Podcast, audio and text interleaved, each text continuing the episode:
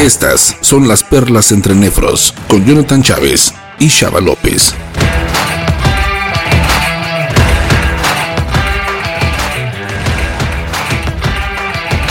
Claudio, hey Jude, hey todos, bienvenidos a este primer capítulo del primer día, las perlas de entre nefros del Congreso Internacional de Nefrología.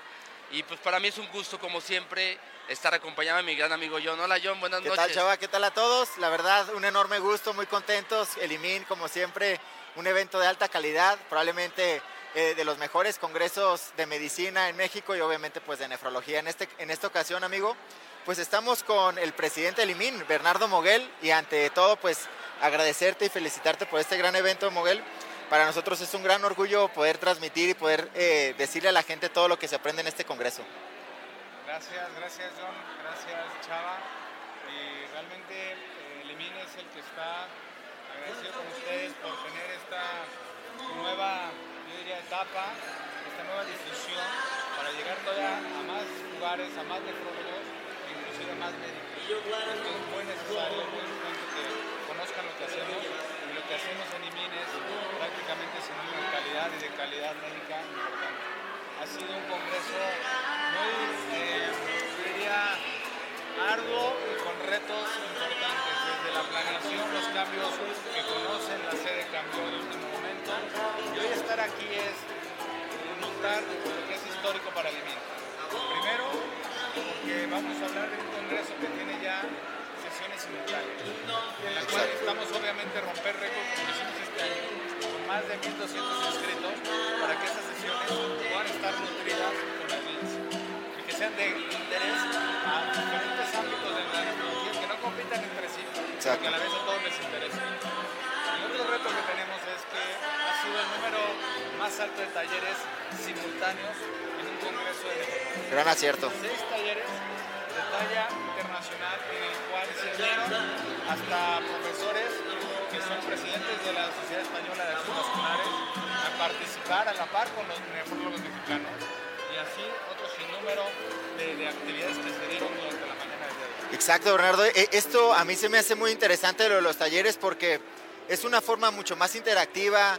El residente y los asistentes se sienten más involucrados. No es la clásica ponencia que estamos acostumbrados en los congresos.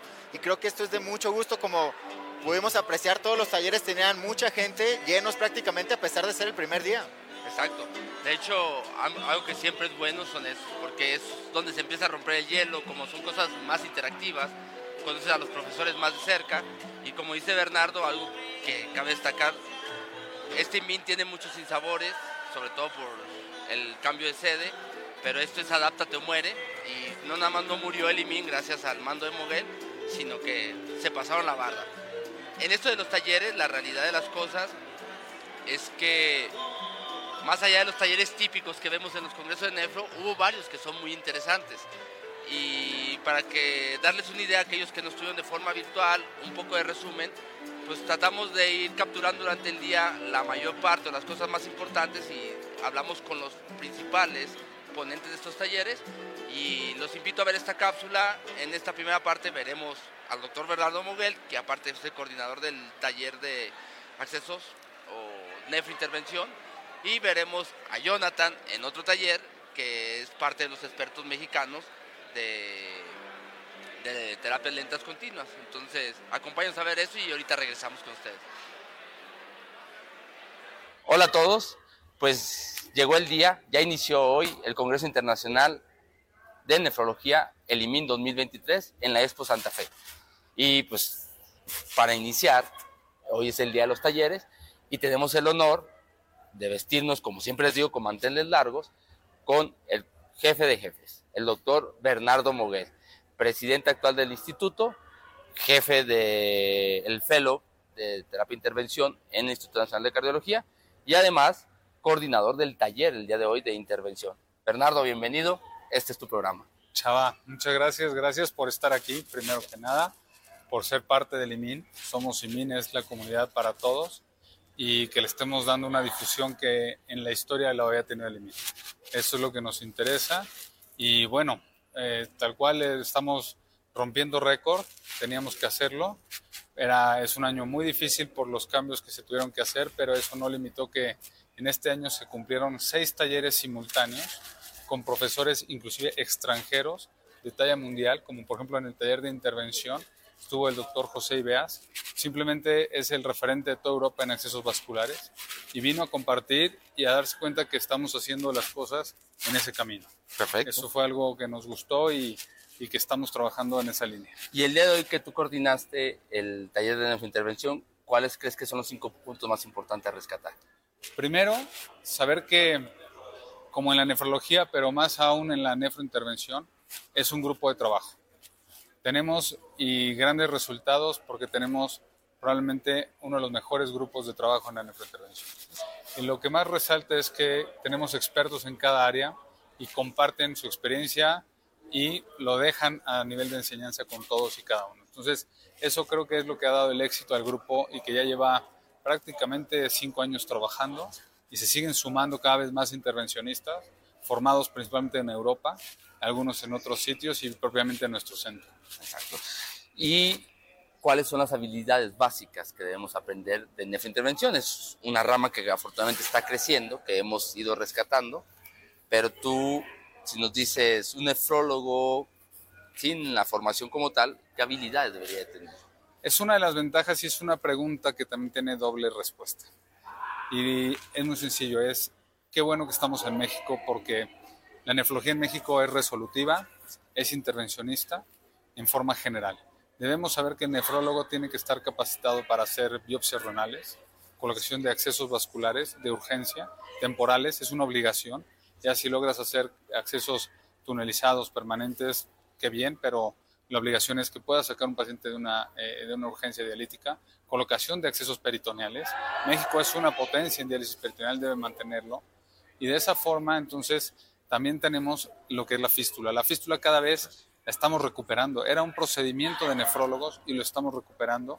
Y es desde monitorizarla, mapeo previo, hacer la fístula y el seguimiento posterior.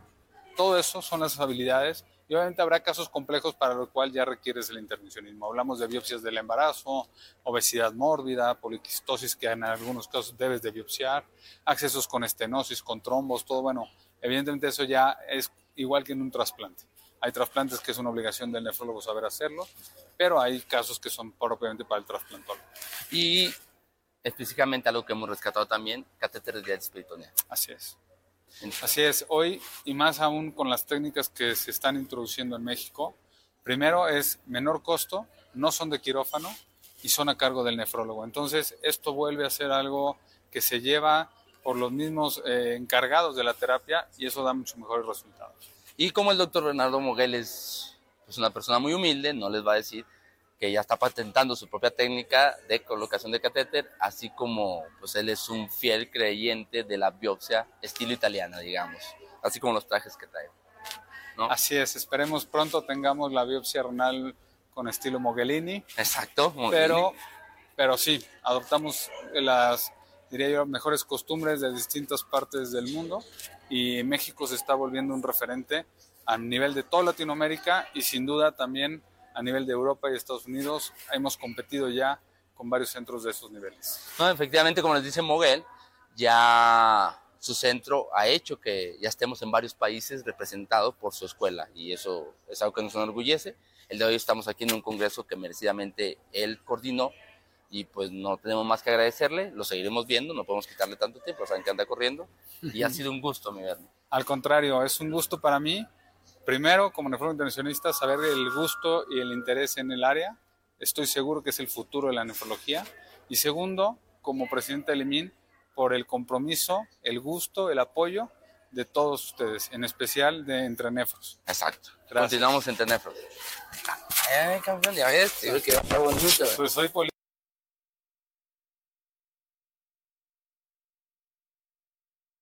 talleres del Congreso Internacional de Nefrología en la Expo Santa Fe. Estoy de mantener largo nuevamente. Me acompañan dos de los ponentes del taller de terapias lentas continuas, o CRT como se conoce. A, a, ambos los conocen. Lilia es una persona muy activa y Jonathan, pues es mi querido amigo Jonathan, que me acompaña, es mi cojos en el post. Bienvenidos, ¿cómo están? ¿Qué tal, chava? ¿Cómo estás? Buenas tardes. Llenaron el taller, ¿no? Sí, estaba lleno. Jonathan es taquillero. E- Efectivamente, ya habíamos dicho de camino que Jonathan lo iba a llenar. Específicamente, de los temas que ustedes hablaron, me interesó, John, si nos puedes dar un punto específico de cómo manejar la sobrecarga de volumen en pacientes. Claro, primero la detección, que es sumamente importante. En la detección tenemos que usar todo lo que haya disponible, es decir, balances acumulados, la clínica y obviamente el advenimiento de estas nuevas formas de detectarla, como el POCUS para detectar líneas B o el sistema VEXUS para graduar el, grado de congestión. Acá, eh, una vez teniendo esta congestión, viene una pregunta muy difícil que es qué hacer con ella, ¿no? Ultrafiltrar, ofrecer diuréticos y manejar los balances que se van acumulando día a día. Creo que esa es una pregunta muy difícil de contestar. En ciertos pacientes habrá que intentar hasta eh, el término de, de- digamos, de las opciones, dar diuréticos y descongestionar, y habrá algunos que hay que iniciar ultrafiltración de manera inmediata. Muchas gracias, Millón. Y no quiero que piensen que soy poco caballero, porque primero le di la palabra al hombre, pero en la regla de caballerosidad, cuando es una mujer, cierra la cápsula y ya cerrada la cápsula. Lilia, ¿qué nos puedes comentar sobre este tema tan controversial del inicio, temprano tardío, de la terapia de sustitución? Muchas gracias, Chava, por hacer esta pregunta. La verdad es que seguramente este sigue siendo el tema más controversial para iniciar la conexión de un paciente que requiere terapia de reemplazo renal, pero de las cosas que comentamos es que es difícil comparar todos estos estudios, es difícil establecer una misma línea sobre la evidencia porque los mismos estudios no abarcan estandarizadamente si hablamos en el tiempo, si hablamos de lo que estamos evaluando y el tipo de paciente. Entonces, no es lo mismo el paciente de cirugía cardíaca que el paciente séptico y no es lo mismo eh, Cadigo 2 que Cadigo 3 o 72 horas de oliguria de ya Cadigo 3, ¿no? Entonces, a veces no necesariamente tiene que ser temprano, sino tarde versus muy tarde. Lo que es más importante es la individualización de la terapia, seguir lo que sí tiene ya más evidencia, que es el tiempo no muy tarde después de un boom de 112, una sobrecarga bien consensuada, que ya tengamos, como dice Jonathan, esa evidencia de que estamos en una sobrecarga de volumen o pacientes que ponen en riesgo a lo mejor el futuro de otro órgano o la evolución per se, ¿no? Entonces tenemos ya cada vez más evidencia y estudios que dicen que el inicio de la terapia de reemplazo en el momento adecuado tiene que ver más con la fenotipificación de la lesión renal aguda y como vemos la tendencia del pronóstico, ¿no? Entonces esto pues lo, lo discutimos ahí muy divertidamente con el doctor Jonathan Chávez, que también tuvimos ahí esta parte de inicio temprano contra tardío, pero tengo que decir que yo lo que creo es en la terapia individualizada. Perfecto. Es como todo en la medicina actualidad. Les agradezco su presencia y pues nos seguimos viendo en el Congreso, entre nefros. Pues tenemos mucho campo todavía por avanzar en nefrointervención. Afortunadamente tenemos uno de los líderes en Latinoamérica, que es el doctor Bernardo Moguel. Y pues tenemos a Jonathan Chávez, que nos habló sobre carga de volumen y ese pleito interminable sobre el tiempo exacto o adecuado de la conexión. Pero ha habido otros talleres, Millón. Claro, eh, fue muy interesante ver cómo estos seis talleres que implementó el IMIN por primera vez, como decíamos, son los talleres con más número que ha habido en la historia del IMIN. Uno espera que los talleres haya un poco de, sean menos atractivos para la gente que se inscribe, pero no, fue todo lo opuesto, chava. Yo vi talleres con mucha gente, de hecho talleres que normalmente no se toman en otros foros, como por ejemplo diálisis peritoneal, trasplante y los habituales, intervención, terapias continuas, nefrología obstetricia, entre otros. ¿Cómo viste tú la gente, cómo viste el entusiasmo de la gente en meterse a los talleres, Bernardo? Ha sido una respuesta, pues yo diría esperada, pero con una sorpresa agradable porque tuvimos antes de arrancar, ya en la semana pasada, ya tres talleres ya marcaban un lleno total, ya no había más espacio, porque también tienen un límite para aceptar eh, tanto residentes y nefrólogos. Y algo que es importante como un aviso a los residentes es que no los dejen de tomar, son muy nutritivos, pero lo que más nos gusta es que nos hemos dado cuenta que los que más lo aprovechan son los nefrólogos, quienes a veces creemos que ya estamos hechos porque terminamos, no es cierto. Cuando hemos hecho las evaluaciones de estos talleres, los que reportan mejores números al haberlo tomado es el nefrólogo Claro. que ya fue egresado de los Claro, claro. es algo que a todo el mundo le es útil y es una forma atractiva de actualizarse. Claro, por ejemplo, cada año tomarte uno, ¿no? Exacto. Seguramente en 5 o 6 años que tengas que tomar el primero, ya hay cosas nuevas. Ya te actualizas un poco. Por ejemplo, los talleres de hoy. El de trasplante, el doctor Luis Morales Buenrostro nos habló de la obesidad y trasplante. Tópico obviamente súper al límite de la ciencia, ¿no? Otro, por ejemplo, en diálisis peritoneal, la doctora Alejandra desde Colombia nos habló de la calidad de vida. Por ejemplo, eh, todos los, los, otros, el de nefrología obstetricia, ¿no? Un tópico que ya casi casi tiene una subespecialidad. Así que estos, estos eh, resúmenes los vamos a ver en las próximas cápsulas. Esperemos las disfruten.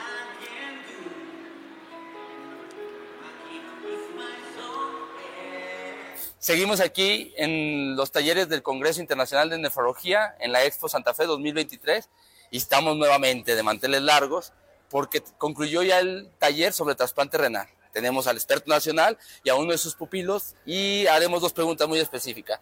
Doctor Morales, que no requiere presentación, bienvenido sea. Y me gustó la plática que dio y la pregunta muy específica es obesidad y trasplante y sobre todo la cirugía a hacer para estos pacientes. ¿Cuándo hacerla? ¿Cuánto esperar? ¿Cuál es la mejor? En realidad existen dos técnicas ya muy reconocidas de, de cirugía bariátrica exitosa, que es cirugía en manga y la derivación o Jeder Ropes, ¿no?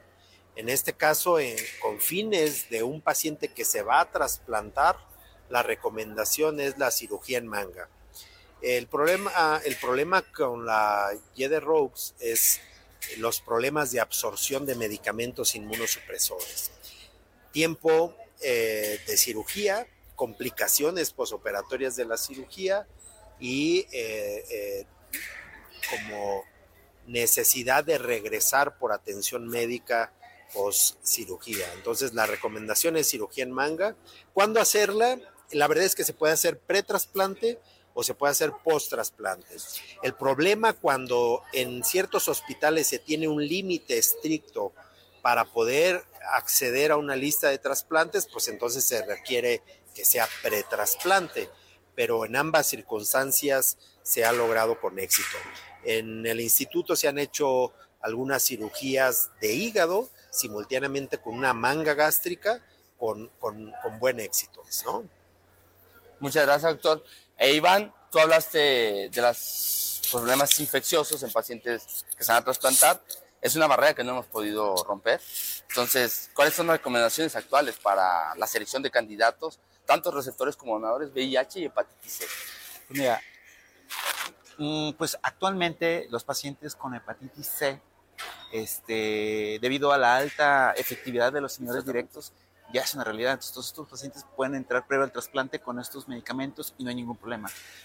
Lo novedoso ahorita es que ahora los donadores con hepatitis C pueden este, ampliar nuestro pool de, riñones para trasplante y esto pues es haciendo terapias e inmediatamente el trasplante se ha visto que funciona muy bien, inhibe la replicación del virus, entonces podemos ya tomar pacientes con hepatitis C positivo como donadores de cadáver. Entonces esto es un boom que nos va a ampliar todavía nuestro pool de pacientes.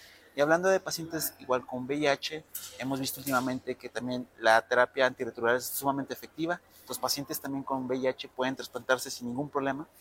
Y en las últimas series y cortes internacionales ha visto que también los pacientes VIH positivos donadores pueden también ser este, pues, donadores sin tener ningún problema, siempre y cuando este, se mantengan con carga indetectable, buenos CD4 y los receptores igual, carga indetectable y buenos CD4, entonces VIH también son donadores para este injerto renal. Perfecto, pues son dos barreras que nos habían estado limitando tanto para recibir como a donar. Pues les agradecemos que estén aquí entre Nefros y la realidad de las cosas que vinieron en la tercera en nuestro el programa, pues no es nuestro, el programa del IMI. Muchas gracias. Saludos. Todos seguimos aquí en los talleres de del Congreso Internacional de Nefrología en la Expo Santa Fe.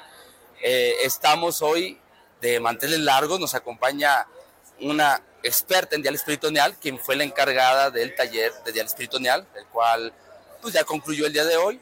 Entonces, para no presentarla yo, le voy a hacer la palabra para que nos haga favor de decirnos un poquito de su trayectoria. Gracias. Bienvenida, doctora. Muchas gracias. Hola, es un gusto estar con ustedes acompañándolos.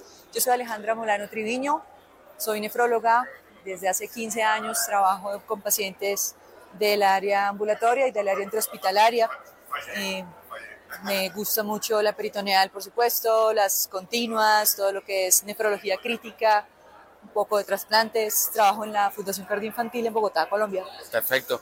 El día de hoy, de todas sus pláticas, lo que me llamó mucho la atención es la visión que tiene sobre la calidad de vida en diálisis espiritual. Coméntenos algo de esto que sea como el mensaje principal que le mandemos a la audiencia. Claro que sí. La calidad de vida debería ser el centro de la atención de todo acto médico, no solamente de la diálisis peritoneal. Esa persona enferma con alto grado de sufrimiento debería tener las mejores condiciones de todo el enfoque global de su salud, de su vida social, de sus exámenes, de la interacción que tenga con el personal de salud para poder cumplir con todos los dominios de la calidad de vida. Sin eso, realmente nuestro trabajo se limitaría a ser simplemente perpetuadores de una existencia. Definitivamente la calidad de vida debería ser el foco de todo acto médico. Perfecto. Doctora, le agradecemos mucho su presencia aquí. Vino a engalantar nuestro evento. Gracias. Y pues espero disfrute su estancia por Seguro que sí. Muchas gracias por invitarme. Entre nefros. Continuamos aquí en los talleres eh, del día, del primer día del Congreso Internacional de Nefrología en la Expo Santa Fe. Y pues van a ver que estoy acompañado de un gran amigo y aparte de eso, Tocayo, Salvador López Gil, quien fue o es más bien el coordinador del taller de terapia de sustitución. Yo no uso lentes, de hecho no los puedo ver ahorita, pero me puse los de Raulito pues para que vean que sí nos parecemos un poco más. Tocayo, bienvenido. Además, me faltó decirles que es el jefe actual de la eh, Unidad de Hemodiálisis del Instituto Nacional de Cardiología, lugar donde nos formamos los dos. Tocayo, dinos en tres puntos lo, importante que tiene que saber una persona de el uso de ultrasonido en pacientes, tanto en hemodiálisis o en lo que tú nos quieras comentar. Bueno, Chava, como siempre, gusto en verte, en saludarte, en estar aquí contigo. Es para mí un, placer eh, estar aquí y pues entusiasmado de estar en un nuevo IMIN. Eh, pues bueno, eh, Focus en hemodiálisis, prácticamente este taller de valoración hemodinámica, creo que hoy por hoy es una pieza fundamental en la evaluación de nuestros pacientes, tanto con enfermedad renal crónica, agudo, síndrome cardiorrenal, lesión renal aguda, la cuestión crítica, y no se digan los pacientes en terapia de sustitución de la función renal, diálisis o hemodiálisis, que pues un dolor de cabeza siempre para el nefrólogo es evaluación de estado de volumen, ajuste de peso seco. Y creo que con la adquisición de, y la utilización de estas nuevas herramientas nos dan eh, oportunidad para tomar decisiones de una forma más objetiva, una evaluación multisistémica, como, como yo lo, puedo describir, evaluar el, ultrasonido pulmonar, evaluar congestión venosa con nuestros protocolos o scores nuevos, evaluar el corazón también y esta interacción cardiorrenal es para mí fundamental. Perfecto. Tocayo, y de todas las intervenciones, ¿qué debo aprender? Pulmón, corazón, no puedo aprender todas, dime una. En hemodiálisis, desde mi punto de vista, el ultrasonido pulmonar creo que es una gran herramienta. De entrada, porque el ultrasonido pulmonar nos ayuda a ver eh, presiones, eh, aumento de presiones del ventrículo izquierdo, presiones de llenado del ventrículo izquierdo, que será un subrogado si es que no tenemos a la mano alguna evaluación cardiovascular. Tenemos estudios fuertes, ¿no? Que que han demostrado la utilidad del ultrasonido pulmonar en, este tipo de población en hemodiálisis. Entonces, yo diría eh, como el ultrasonido pulmonar, que además es mucho más fácil y rápido de obtener. Perfecto. Pues ahí tienen al tocayo. Le agradecemos, como siempre, su presencia y su participación. Esto engrandece la calidad del, del Congreso y él sabe que le aprecio. Seguimos aquí entre Nefros. Vamos a seguir captándolos. Mucho éxito, disfruten. Gracias. Como vieron, los expertos nos dieron unos excelentes resúmenes de sus pláticas, pero yo creo que lo más importante es haber visto la satisfacción de los que acudieron, chava. Yo en general vi personas que están satisfechas eh, y bien servidas por las prácticas que entraron. Yo creo que sí, de hecho si hubiéramos hecho una, un sondeo estricto, porque aquí todo se basa en evidencia, van a decir que queremos datos, no opiniones, pero la opinión mía es que fue un éxito todos los talleres. Y como todo, el día de hoy todos sabemos que se da una de las pláticas más importantes que se conoce como la plenaria. Y la realidad es que Moguel y su equipo se discutieron en traer un gran ponente, eh, pionero en un área sumamente importante. Y pues para no robar un poco de los créditos, le voy a hacer la palabra al doctor Moguel. ¿Cómo viste la plenaria? Realmente desde que teníamos en el radar al doctor Winger, sabíamos que íbamos por un tema que podía estar rayando los límites de la ciencia y de la medicina y por de la tecnología. Y es algo que estoy seguro que prácticamente nadie los que estábamos ahí conocíamos a fondo que alguien pudiera dominar ese tema. Y nos abre la mente con mi primer plática de esto se trata de mí. Tienes que conocer cosas nuevas y así ya va esto. Y este tipo de ponentes Claro, no, de, hecho pueden, pueden darse cuenta dos palabras que en cualquier lenguaje que las diga suenan inteligentes, ¿no? Vitrotrificación y nanocalentamiento, ¿no? Es algo que en cualquier idioma suena que estás hablando cosas al límite de la ciencia. De hecho, yo no las puedo pronunciar y por eso Jonathan no entrevistó. Vamos a ver la cápsula. ¿Qué tal amigos? Estamos en Entrenefros. El día de hoy vamos a entrevistar de manera rápida una, un resumen de su plática. Fue la plática plenaria el día de hoy, el doctor Eric Finger, acerca de un tópico súper interesante. Van a ver en un momento más de qué estamos hablando. So, hi, Dr. Eric. Thank you very much for your lecture. It was impressive. It feels like you're hearing science in the in the real form. So, in in in a resume, please explain us what about this new technique of uh, bet- vitrify- vitrifying Sure. the organs and Yeah. then nano warming them to weaken you to lose them later. Sure. Well, well, thank you very much for inviting me. This has been an excellent time to come and visit your city here and country.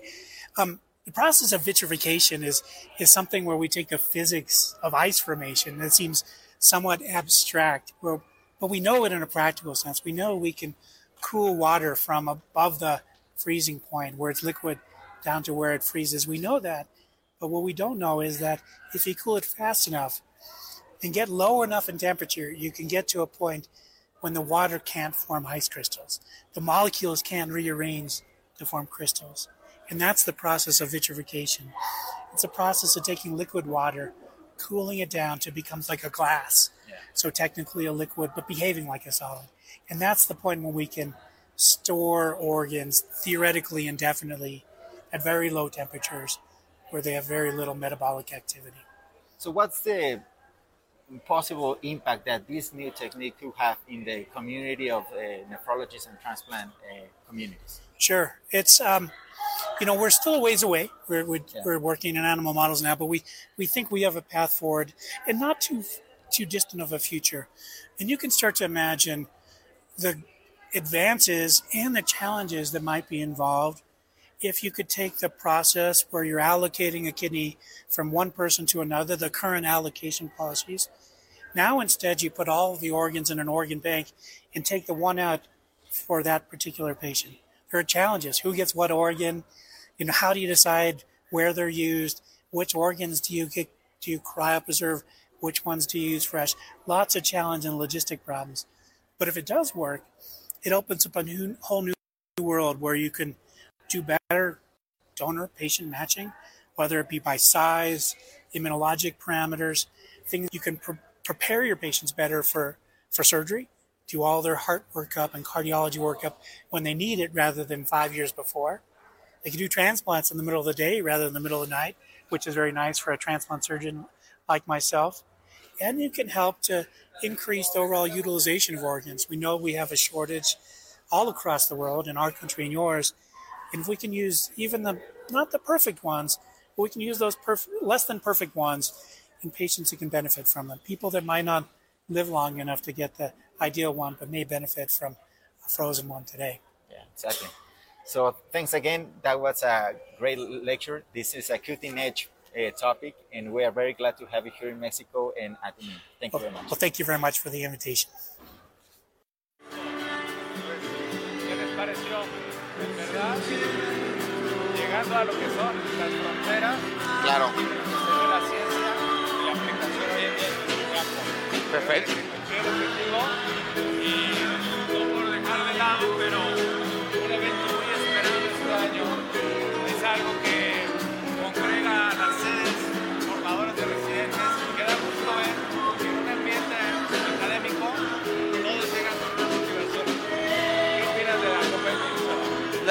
tú bien lo dices, yo creo que es uno de los eventos más esperados, sobre todo porque una gran parte del Congreso son los residentes. Y entonces eso es en verdad darles, empoderarlos, darles un lugar que es bastante importante. Tuvimos 16 sedes, de hecho tuvimos más, se, se eligieron. Hoy se realizó el sorteo, fueron los primeros match o los primeros eh, enfrentamientos. Yo definitivamente tengo mis favoritos, que es el Ignacio Chávez, pero pues, no voy a calificarlos a ellos. ¿Tú, un millón? Claro, bueno, primero que esto de la Copa IMIN tiene que crecer aún más, ¿eh? Hoy fueron 16 sedes, pero recordemos que en México existen 32 sedes que forman nefrólogos. Tendría que crecer y afortunadamente son números pares para que puedan hacer unas eliminatorias directas en próximos congresos. Pero bueno, este, como siempre, ha sido muy entretenido y tuvimos la primera ronda. De 16 salieron 8, los 8 mejores y así hasta llegar al campeón. Es un evento rápido, o sea, 20, 30 minutos, pero muy, muy entretenido y muy divertido. ¿eh? ¿Y ahora quién es tu gallo? Eh, difícil decir, la verdad no me quisiera comprometer, honestamente, Chava, porque también afortunadamente es como un Jeopardy, o sea, no es como que el que sepa más sabe, o sea, tiene, hay muchas cosas de suerte que ahí juegan que, que hace que gane uno pierda el otro, ¿no? El año pasado recordemos que por una mala respuesta, de hecho el que perdió la copa la perdió por contestar mal, no ganó el otro por contestar bien, pero como sea, se perdió, porque perdimos los del instituto. ¿Tu gallo? Cabe decir que perdimos en una pregunta de lo, lo quise omitir por honor a ti, lo quise omitir. Sí, sí, sí. Fue muy claro, todavía seguimos llorando Claro. en casa esa pérdida, pero, pero bueno, creo que las sedes lo están haciendo muy bien y, y es, es una actividad que debe seguir. Sí, es ba- ha sido bastante entretenido. La verdad es que fue muy fluido. Eh, pues vamos a ver el reportaje. El día de hoy nos acompañó de corresponsal nuestro amigo Manuel Márquez. Vamos a escuchar su cápsula. Hola John, hola Chava, este, quiero saludar a todos eh, y gracias por acompañarnos en otro capítulo de Entre Néforos. Y pues el día de hoy vamos a platicar sobre uno de los eventos más esperados aquí en el Congreso Internacional IMIN 2023, que pues es la Copa IMIN. El día de hoy pues eh, se realizó el sorteo, donde afortunadamente tuvimos una participación muy amplia de diversas escuelas eh, a nivel nacional. Hubo 16 competidores y el sorteo se realizó el día de hoy. El sorteo eh, muy interesante, se realizó en, una, en forma de una tómbola y posteriormente al, eh, al terminar el sorteo se leyeron las reglas, donde cabe destacar que un par de, una de las reglas muy interesantes es de que pues no deben de faltar las risas y lo más importante es de que lo que se lo que pasa en la copa se queda en la copa IMI, ¿no? Entonces, una vez de- después de que se realizó el sorteo, se tuvo los primeros enfrentamientos el día de hoy en la tarde, donde tuvimos eh, cuatro enfrentamientos simultáneos. En uno de estos enfrentamientos, el eh, hospital, eh, el Instituto Nacional de Ciencias Médicas y Nutrición, tuvo su competencia contra la Universidad Autónoma de Nuevo León, en la que digo, sin, sin tener ahí un conflicto de interés, creo que fue uno de los enfrentamientos más divertidos y más reñidos, en, el cual, pues al final, el Instituto Nacional de Ciencias Médicas y Nutrición venció a la Universidad Autónoma de Nuevo León, pasando a la siguiente ronda. En otro enfrentamiento tuvimos a la, eh, al- a la UMAE 14, que es la, el hospital del Seguro Social que se encuentra en Veracruz, el cual tuvo una, su competición contra los residentes de nefrología del hospital de Pemex en Picacho. Y pues bueno, estos, los de, Picacho, fueron los vencedores en esta ronda. En otro enfrentamiento, la UMAE eh, 71, que es de, Torreón, tuvo su enfrentamiento con el Centro Médico Nacional Siglo XXI, donde desafortunadamente los compañeros de Torreón pues resultaron derrotados por el Centro Médico Nacional Siglo XXI. Y en otro enfrentamiento eh, tuvimos al Hospital Civil de Guadalajara contra los del ICEMI. Aquí, pues Jonathan desafortunadamente pues tumbaron a la escuela de Guadalajara y pues los compañeros del ICEMIN pues fueron triunfantes. Y cabe destacar que el día de mañana también tenemos cuatro enfrentamientos, van a ser un poco tempranos, pero pues no por esto no significa que no, no- que no van a ser divertidos, por lo que invitamos a la audiencia que eh, venga a estos enfrentamientos a las 7 de la mañana. Vamos a tener al Hospital Infantil de México eh, contra el Hospital del Bajío, al Hospital General de Morelia contra el Instituto Nacional de Cardiología, que va a ser un encuentro también muy interesante. Los campeones, el Centro Médico Nacional 20 de noviembre, que son los favoritos por ser los campeones, van a competir contra el Hospital Juárez y por último el Centro Médico La Raza contra el Hospital General de México. Entonces, cuatro enfrentamientos muy divertidos y pues espero que nos puedan acompañar. Yo creo que desde mañana lo pueden buscar en caliente o en alguna de estos centros de aplicaciones para que hagan sus apuestas. Repito, no tengo sesgos, mi corazón es de Chávez y estoy con ellos. segundo lugar, a lo mejor el 20, no sé. Pero mañana se juegan la segunda ronda de octavos y los cuartos. Ya veremos los resultados. Millón, ¿cómo ves lo demás? Claro, pues ahorita estamos en el cóctel de bienvenida. Esto siempre es necesario en cualquier congreso, ¿no? Hay gente de todos lados del mundo aquí, Centroamérica, Latinoamérica, España. Y aquí es muy padre, pues, tratar de, eh, obviamente, hablar otras cosas de medicina. Haces mucho networking, muchas cosas que sirven para tus residentes, futuros trabajos, entre otras cosas, Bernardo, ¿no? ¿Cómo ves, por ejemplo, qué, qué tipo de gente nos acompaña el día de hoy en el brindis, de los conocidos que tú tienes? De hecho, el objetivo tal cual es ese, que la gente pueda relajarse un poco, romper hielo literalmente. Claro. Barreras y fronteras. ¿A qué me refiero? Tenemos aquí gente que está representando a la sociedad latinoamericana, Lesla, el presidente de la Damas y caballeros, con la siguiente canción nos vamos a despedir de ustedes. Que pasen una bonita noche, con muy El Bar. que se suman Claro. Este que se me parece que no residentes y haciendo un ambiente agradable en la nefrología, porque también de eso se trata el IMIN. El IMIN crezca. Dicho sea de paso, era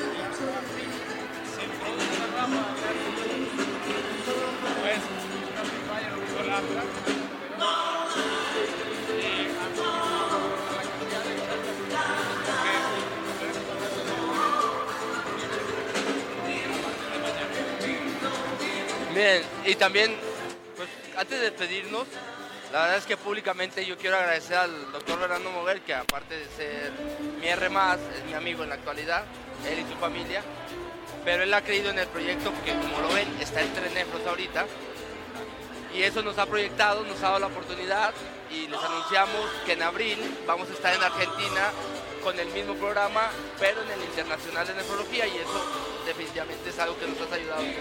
Era fácil de creer. Sabíamos la madera que había y les agradezco. Y entonces mañana, eh, por hoy vamos a terminar, porque ellos tienen que comer, yo no como tortillas, si es lo que hay. Pero eh, mañana la transmisión en vivo será de una a una y media. Daremos los pormenores, no se lo pierdan, hay muchas pláticas buenas, ya estaremos un poquito más organizados, les prometo que las grabaciones serán más bonitas. La verdad es que hemos disfrutado bastante con esto. Así es. Un gusto saludarlos y nos vemos mañana, amigos. Gracias y hasta mañana. Los esperamos a Chao, todos. nos vemos en Tenefro.